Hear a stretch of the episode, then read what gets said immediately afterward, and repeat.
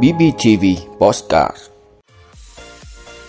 Lãnh đạo tỉnh trao quyết định nghỉ hưu theo chế độ cho hai cán bộ. Năm 2022, huyện Lập Ninh phấn đấu thu ngân sách 465 tỷ đồng. Cảnh báo nạn trộm cắp, cướp giật dịp cuối năm. Học sinh nhiều tỉnh thành đi học trở lại. Mỹ Latin và Caribe mất an ninh lương thực nghiêm trọng. Đó là những thông tin sẽ có trong 5 phút tối nay ngày 27 tháng 12 của BBTV. Mời quý vị cùng theo dõi.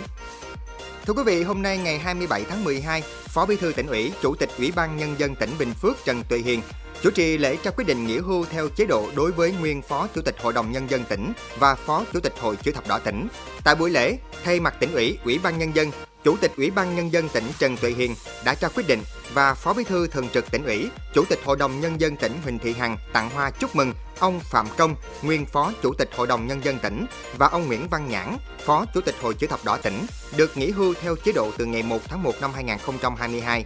Phát biểu tại buổi lễ, Phó Bí thư tỉnh ủy, Chủ tịch Ủy ban Nhân dân tỉnh Trần Tuệ Hiền ghi nhận đánh giá cao quá trình công tác cống hiến và trân trọng cảm ơn sự đóng góp của các ông Phạm Công và Nguyễn Văn Nhãn cho đảng, nhà nước và mong muốn các đồng chí với trình độ năng lực và kinh nghiệm của mình tiếp tục quan tâm đóng góp ý kiến để Bình Phước phát huy những kết quả đạt được, vững bước trên con đường phát triển kinh tế xã hội trong giai đoạn mới.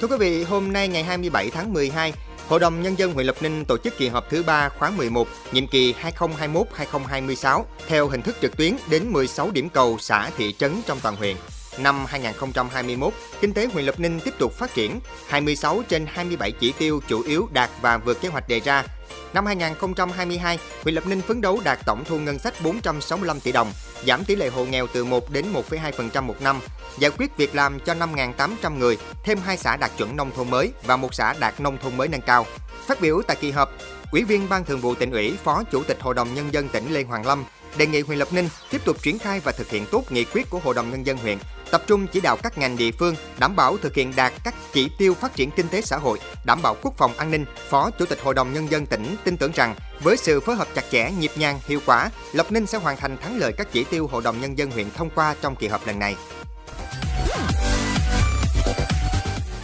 Thưa quý vị, dịp cuối năm nhất là khoảng thời gian trước Tết Nguyên đán, các vụ trộm cắp, cướp giật tài sản lại gia tăng. Lợi dụng sự sơ hở mất cảnh giác của người dân, các loại tội phạm tăng cường hoạt động, bất chấp cả ngày lẫn đêm, với hành vi ngày càng chuyên nghiệp và liều lĩnh. Các đối tượng thường lợi dụng đêm khuya chọn những tuyến đường hẻm vắng, không có ánh điện. Khi phát hiện người dân đi một mình thì cho xe áp sát rồi ra tay cướp giật. Thường thì nạn nhân mà các đối tượng hướng tới là phụ nữ và người lớn tuổi. Tết Nguyên đán đã cận kề, cùng với các hoạt động bảo đảm an ninh chính trị, trật tự an toàn xã hội của lực lượng chức năng, mỗi người dân cần nêu cao ý thức cảnh giác, đấu tranh phòng chống các loại tội phạm, biết tự bảo vệ mình, gia đình là góp phần gìn giữ an ninh trật tự cộng đồng để nhà nhà yên tâm vui xuân đón Tết.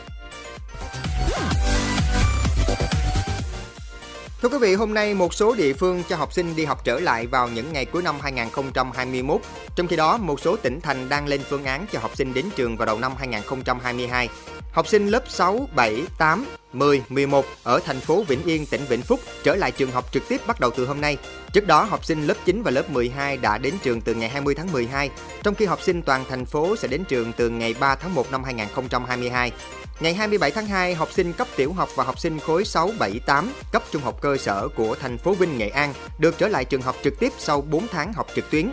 Thành phố Vinh được phân loại cấp độ dịch được xác định ở cấp độ 2. Trà Vinh quyết định đối với khối lớp 9 và khối lớp 12 sẽ thực hiện thí điểm việc tổ chức dạy học trực tiếp kể từ ngày 27 tháng 12 cho học sinh đang cư trú địa bàn được đánh giá cấp độ dịch 1, 2 và học sinh không thuộc diện F0, F1. Đối với các khối lớp 6, 7, 8 cấp trung học cơ sở và khối lớp 10, 11 cấp trung học phổ thông, tất cả học sinh tiếp tục học trực tuyến. Tại Lâm Đồng, kể từ ngày 27 tháng 12, các cơ sở giáo dục tiểu học tổ chức cho học sinh đi học trực tiếp và triển khai kế hoạch giáo dục đảm bảo công tác phòng chống dịch Covid-19. Riêng đối với lớp 1 và lớp 2, cần tổ chức dạy ôn tập các kiến thức cơ bản cho học sinh như các kỹ năng đọc, viết và tính toán trước khi dạy học tiếp theo. Long An từ ngày 3 tháng 1 năm 2022, học sinh tiểu học và mầm non đi học trở lại, trong khi học sinh trung học phổ thông đến trường từ ngày 6 tháng 12 và trung học cơ sở từ ngày 20 tháng 12. Thưa quý vị, Tổ chức Lương nông Liên Hiệp Quốc FAO cảnh báo Mỹ Latin và Caribe đang đối mặt với tình trạng mất an ninh lương thực nghiêm trọng, trong bối cảnh tỷ lệ đói nghèo ở khu vực này đang ở mức cao nhất trong 15 năm trở lại đây. Theo đó, cứ 10 người ở Mỹ Latin và Caribe thì có một người bị thiếu ăn. Con số này đã tăng lên cùng với diễn biến phức tạp của đại dịch Covid-19 và có xu hướng tiếp tục gia tăng. Dữ liệu của Tổ chức Lương nông Liên Hợp Quốc còn cho thấy số người thiếu ăn ở Mỹ Latin và Caribe trong giai đoạn 2019-2020 đã tăng 13,8 triệu người lên 59,7 triệu người, cao hơn 30% so với cùng kỳ trước đó. Vấn đề suy dinh dưỡng ở Mỹ Latin cũng ở mức đáng báo động. Haiti có tỷ lệ suy dinh dưỡng cao nhất trong khu vực với 46%, trong khi đó Venezuela ghi nhận tỷ lệ suy dinh dưỡng ở mức cao nhất tại Nam Mỹ với 27,4%, tăng mạnh so với mức 22,2% ghi nhận trong giai đoạn 2016-2018.